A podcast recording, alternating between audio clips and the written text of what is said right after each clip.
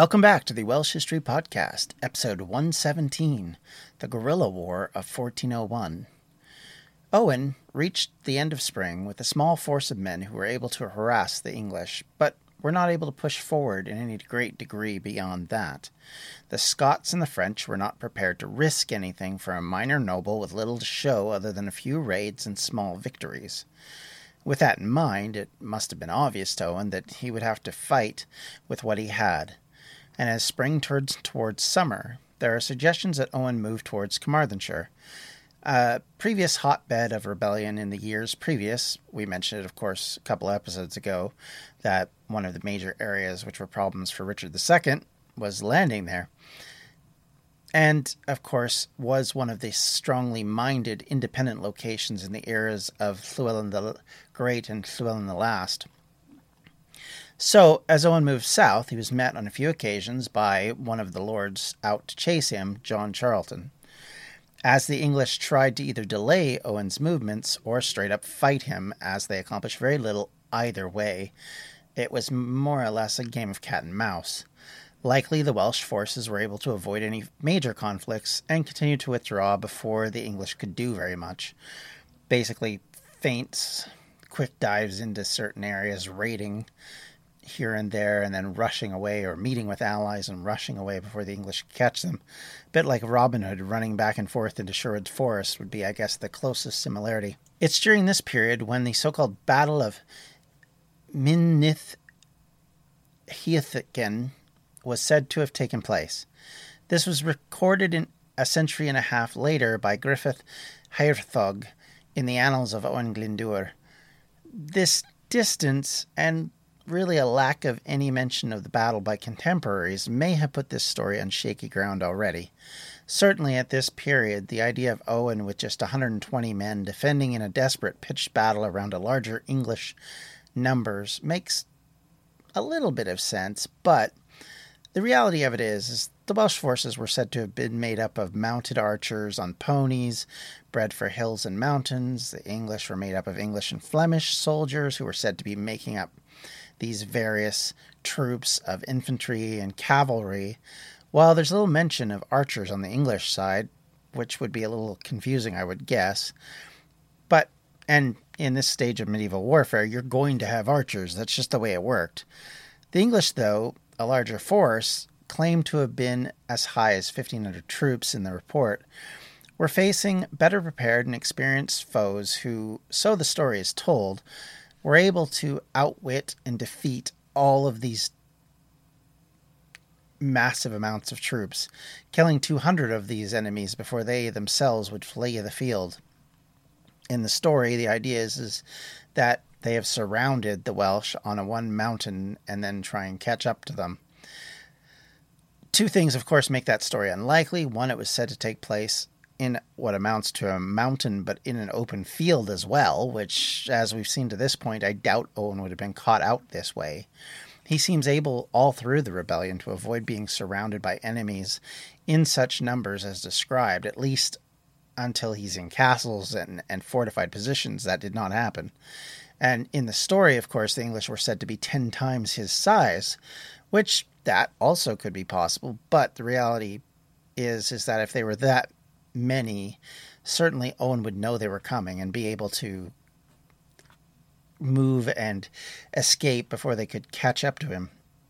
Also, the idea of any large hill or mountain being surrounded by a thousand men or 1500 men and being able to hold off any sustained force seems ridiculous at best. The reality of it is, I, this story seems very unlikely on many, many different things. And of course, with all of that, we have to look at the fact that they also said that the English side was ill prepared, were very amateur hour, for lack of a better word, which, again, it seems very strange that that would be the case in the medieval era where most of the English forces were as experienced as most of the Welsh forces. Really, what worked to the Welsh benefit, and we'll talk about this in more depth as we go through this section, is the weather, the landscape, and their understanding of it, as much as it was their ability as warriors. And of course, the other part of this is, is the records themselves say you know, from English muster calls, supply requisitions, payments, or chronicles, say nothing about this army. There's no record that this army ever existed or was able to do this. And with little evidence, it feels more like a yarn told around a campfire. Our Owen was so great he could whip the English single handed, tweak the nose of Henry IV himself, and be off without even a notion. And the reality is, if the story's too good to be true, and too unlikely, in these circumstances especially, they probably were. Even if the battle did not happen, there were some grains of truth in it. Owen was moving south, collecting forces as he went, but likely remained in a humble group, moving with swiftness and filled with troops who had been battle hardened over years of campaigning along with some of those who were looking for glory, or even simply ruffians and robbers who were looking for a quick buck. They were very likely pursued by a mobile force of English cavalry, whose primary job was to confront the Welsh and keep the main force of Henry IV informed on, well, the, in effect, where the Welsh were. However, even if they were tasked to do so, they must have found it very difficult through the summer and the spring, as we received few actual confrontations, and it seemed more like Glyndwr and company were able to carry on with a war of attrition against the enemy with little that the English could do to stop them. As Adam of Usk, our chronicler that we have of the time period, and will be, of course, referring back to quite frequently, he puts it very succinctly. To quote him, all this summer of 1401, Owen Glyndwr and several of the Welsh chieftains whom the king regarded as traitors and outlaws from his kingdom severely devastated West Wales and North Wales, taking refuge in the mountains or woodlands before emerging either to pillage or slaughter those who had tried to attack or ambush them. Even as these tactics terrorized the countryside, scared the English in general, and motivated Henry to begin considering the threat serious enough to take action, things were about to get worse for the English. At Welshpool, across the border of Mid Wales, fighting broke out in an area controlled by the English commander who'd been harassing Glyndwr, Charlton. He raced back to try and intercede, and the castle survived the assault, but the town was looted. Other castles did not fare as well, and many seemed to go out of use at this time, likely because they were either indefensible or in such state of disrepair after the attacks that the cost of rebuilding would have been too difficult to manage, especially if they were being harried by Welsh troops and Welsh ruffians, for lack of a better word, who may have been attacking occasionally, even at this point. So you can see that the English would abandon fortifications that just were untenable. As mentioned previously, some of these attacks happened naturally, out of frustration, and seeing other Welsh people rising up across the various boundaries and without centralized forces, it made it very difficult to put them down. There was no head that you could easily attack. Glyndwr was the closest you got at this point, or possibly the Tudors. But as Glyndwr's successes at this point were putting enough fame on his head, people were starting to flock to his banners, and the English were no longer playing whack a mole. They were determined and dedicated to taking out Glyndwr, who now was becoming the object of and the actual center point of the rebellion. Owen, meanwhile, had taken a castle at New Radnor, just 40 miles from Welshpool. According to one rather gruesome tale, he took the survivors of the castle siege, obviously the English or Welsh, could be either, uh, and ritually decapitated them, which I assume just means he executed them um, for such resistance. Basically, in other words, you know, if you're going to I suspect this probably speaks to the fact that they were likely Welshmen. Uh, because why would you do that to the English? You don't need to terrorize the English. They're already, ter- you know, they're already full of terror. So either these were loyalists who were Welsh, or they were people who were associated with Glyndwr who had betrayed him. So it makes sense to send a message effectively against them, which to me, that's what this speaks more likely to. It's hard to say for sure, of course, because all we have are you know, small mentions rather than major things. So in some cases, we're reliant on those. And so we don't know fully what's going on. Other Welsh rebels had put Harlech under siege, but not under the command of Owen at the time. In fact, at no point is he seen appearing at the siege, and it was a siege that went on for months, so much so that Prince Henry wrote his father asking for help, as the rebellion in South Wales also was kicking off to the point where it had convinced people to stop paying money for crown lands that they were owing the crown. This went on to the extent where it would become painful to the king's purse. There was a general sense of ill will which was growing, even by those who could not fight or would not fight. The king himself sent 500 men to try and relieve Harlech, and eventually they did do that. So, why had the English done so little to try and stop the growing revolt? One so obviously spiraling out of control as days went on. Part of that was financial. The Parliament was not particularly favorable to Henry, and during the early part of the war kept his finances limited. And in fact, the Parliament worked to gain more and more control against him.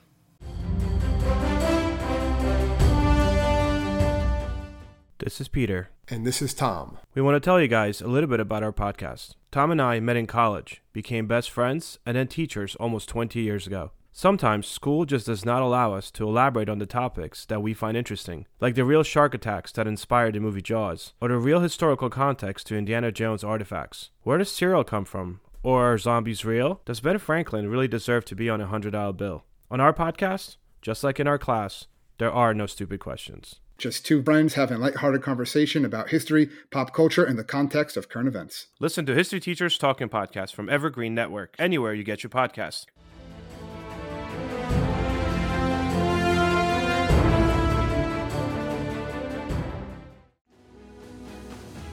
I'm Ken Harbaugh, host of the new Medal of Honor podcast from Evergreen Podcasts, brought to you in partnership with the National Medal of Honor Museum. In each three minute episode, We'll learn about a different service member who distinguished him or herself through an act of valor. We'll include stories from the Civil War to Iraq and Afghanistan, and from all branches of the military. We'll talk about service members who were overlooked for the medal at first due to their race or religion, and about those who were celebrated at the time. We'll hear stories of soldiers like Audie Murphy, future Hollywood star who mounted a burning tank to hold off German infantry in World War II and people like Dr. Mary Edwards Walker, a Civil War Army doctor and the only woman to receive the Medal of Honor so far. Learn about these heroes and more wherever you get your podcasts. Much, very similar actually to what happened to Henry III and uh, Edward before he became king, wherein the Parliament and the Lords were effectively controlling the purse and making Henry have to pay for every inch of, you know, taking on this war. This would be a thing for at least the first five years of the war. And in reality, it, it comes out of the fact that I don't think there was a lot of loyalty for Henry Fourth or Henry Bolingbroke. I think there was quite a number of lords who, if they didn't despise him outright, certainly didn't have a lot of love for him. And so I think that also affected their opinions and, and as per always with the Welsh lords in the parliament, they were always looking to make, you know, the king fall to their will and the king conversely trying to force them to do his bidding. And in fact, as the parliament did this, it then created all these problems for Henry. The Welsh resistance to paying dues on the king's land must have also put pressure on Henry to try and act before it got out of control any farther. On August 30th, 1401, Prince Henry ordered the advance of the English forces into Wales. Henry IV had spent a great deal of time gathering funds and men, raiding his own castles for weapons and guards for the soldiers. While an earlier attempt in May to enforce his will went nowhere due to his financial struggles, the king now had enough financing, material, and men to actually launch a campaign and try to catch the rebels. In October 1401, Henry and his army moved from Worcester to Brecon in South Wales. Henry, trying to get control of the situation, was met with infrastructure issues. Wales of the 15th century had actually few roads. Most of them were the millennia old Roman roads that had been few and far from adequate, and of course, with a thousand years of use, had probably been in rather large disrepair. So you don't have an easy way to transition across some parts of Wales. And, you know, he's moving a large army into a territory that was still wooded. And because ranching and farming wasn't the mainstay for a lot of Welsh at the time, there was little sort of open acreage to walk on. Then they, of course, had to pass through mountains, hills, and bogs, and of course, these forests that all blocked their way, hemmed them up, made their life miserable. And of course, Wales in October was then, as now, a rainy place. The sun, of course, is going down earlier, and so the daylight hours are much less than initial traditional campaign periods, which would leave the men cold, wet, and in the dark a lot of the time. And certainly you can imagine that when it got dark, you don't want to be trouncing through hills, bogs, cliff faces, and all those fun things that would come about. And of course, the fact that the Welsh would probably run a lot of their ambushes during that time. All of a sudden, now your ability to move is restricted it's limited to the daylight hours, and on top of everything else, you're miserable when you're camping because that night is so bloody long. So, yes, it's not December, but still, you're still talking about a time where the sun is going down more like, you know, six o'clock in the evening or earlier. So, all of that's, you know, having an effect on the men. And so, making matters worse, from Brecon and as they went along trails to Carmarthen, trying to take back the southwest specifically, they eventually would make it to the monastery of Strata Florida, which was an important point for the resistance. And as the army marched, as I said, one of the worst parts about it was was the continued, consistent absence of Glyndŵr and the main Welsh forces. The reality was they weren't engaging the English. Owen didn't want to bring his forces to bear against the king. He must have known how badly it would go and would not give the king a sniff of his whereabouts. Allowing the weather, the terrain, and the darkness to do the work to sap the will of the attackers, to make the king angry and vengeful, and effectively make his men tired and probably pretty crotchety as time went on. For a month, as he went through South Wales, the king did his level best to create more traitors, more rebels, and more trouble for himself. At Llandovery, Henry ordered the execution of a local noble, Llewellyn ap Griffith Ffychan. Ffychan was considered to be a folk hero in the area. Some call him the Welsh Braveheart. We know very little about his life. We know a little bit about where his family came from and that he has some links to the old uh, monarchy, but beyond that, we don't know much about him. Adam of Usk is one that mentioned that he was wealthy and appeared to be considerably generous to the locals. His association with Glyndŵr, however, ran him afoul of Henry. According to Usk, Henry had him drawn, hung, eviscerated, beheaded, and quartered before the gates of the Llandovery Castle on October 9th, 1401. His death would be considered particularly pointed and would show that Henry, either considered Ffychan a leader in the area who needed to be made example of, or possibly that Ffychan was a supporter who crossed over to Owen and Henry found that a personal betrayal. According to Usk, Ffychan willingly preferred death to treachery, this, of course, being treachery to Owen. He was asked to give up the whereabouts of Glyndŵr. Rather than do that, he laid his neck out to the executioner as if to make it easier to be killed. He was loyal to Owen to the last, his sons would be members of Glyndŵr's army, so the king had lost this family for sure, if he was not already had done so in the past. This would not be the last time that Henry would go so far in gaining revenge, and it would cost him support both in Wales and in England. This was a well liked and beloved and local leader. Destroyed by a tyrant king in a fit of pique, it must have sent the exact wrong message to everyone. The king raged across Wales, killing monks, burning crops, destroying communities. In a way that seems completely modern in thought process, the king was trying to root out the rebels and give them no comfort by destroying places of refuge, by killing supporters. Henry had decided that no one was safe who supported Glyndŵr. At Strata Florida, uh, near Aberystwyth, they sacked the old building, stealing the silver and running a stable out of the building. This would be the height of sacrilege. Allowing horses to wander and relieve themselves in a house of God must have outraged the local clergy. But As a home for the Welsh princes and kings of old, it was considerably a feature in the landscape of West Wales. This was not just an attack on the nobility, on the people, it was an assault on all that they held dear. Henry was, in effect, and excuse my word usage here, crapping on Welsh culture and community.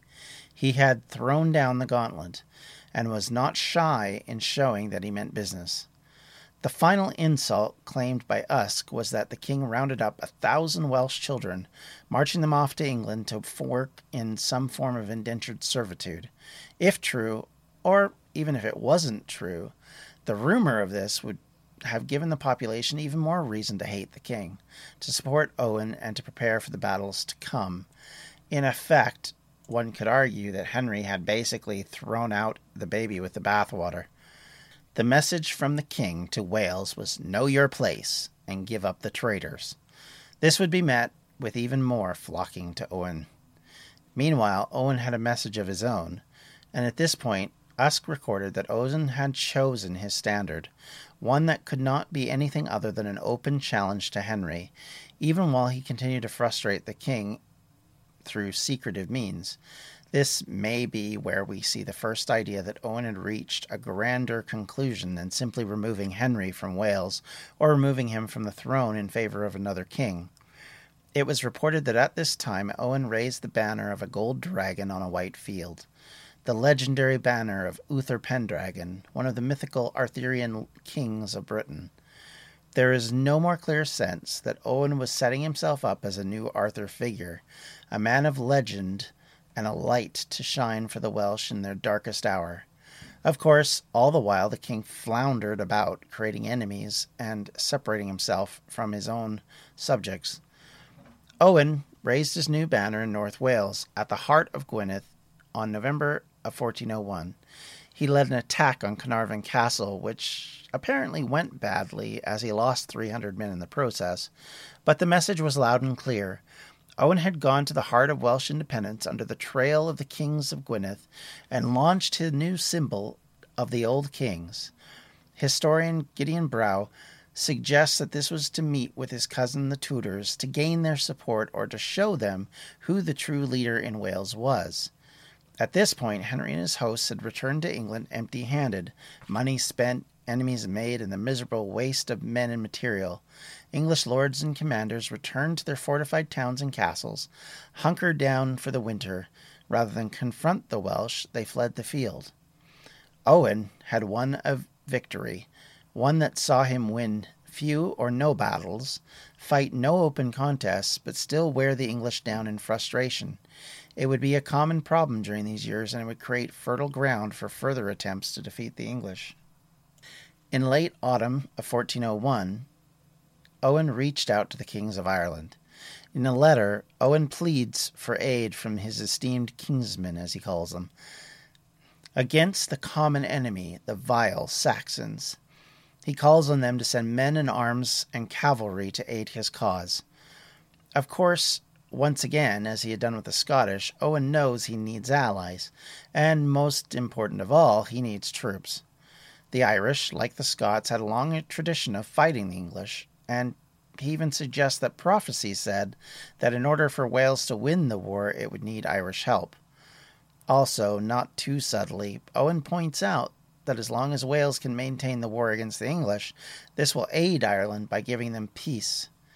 This plea appears to have either never made it to Irish hands, Usk himself claimed that the messenger was caught and beheaded, and we don't really have any reason to disbelieve him, or it fell on deaf ears and the Irish didn't care about the Welshmen now attempting to woo them, or could not agree amongst themselves what to do about this call. Even Owen himself acknowledged that he didn't know any of these Irish leaders and was just more or less sending out a cry for help in the hopes that they would follow on just because they had common lineage, possibly. With the benefit of hindsight, I'm left to wonder what would have come of the war had the Scots, French, and Irish jumped on board this early, going to the aid of the Welsh. At the point where most of the Welsh resistance was growing and the early stages had set for even more English setbacks, could they have toppled the English resistance and forced a treaty? This is definitely one point amongst many where the questions could logically be posed.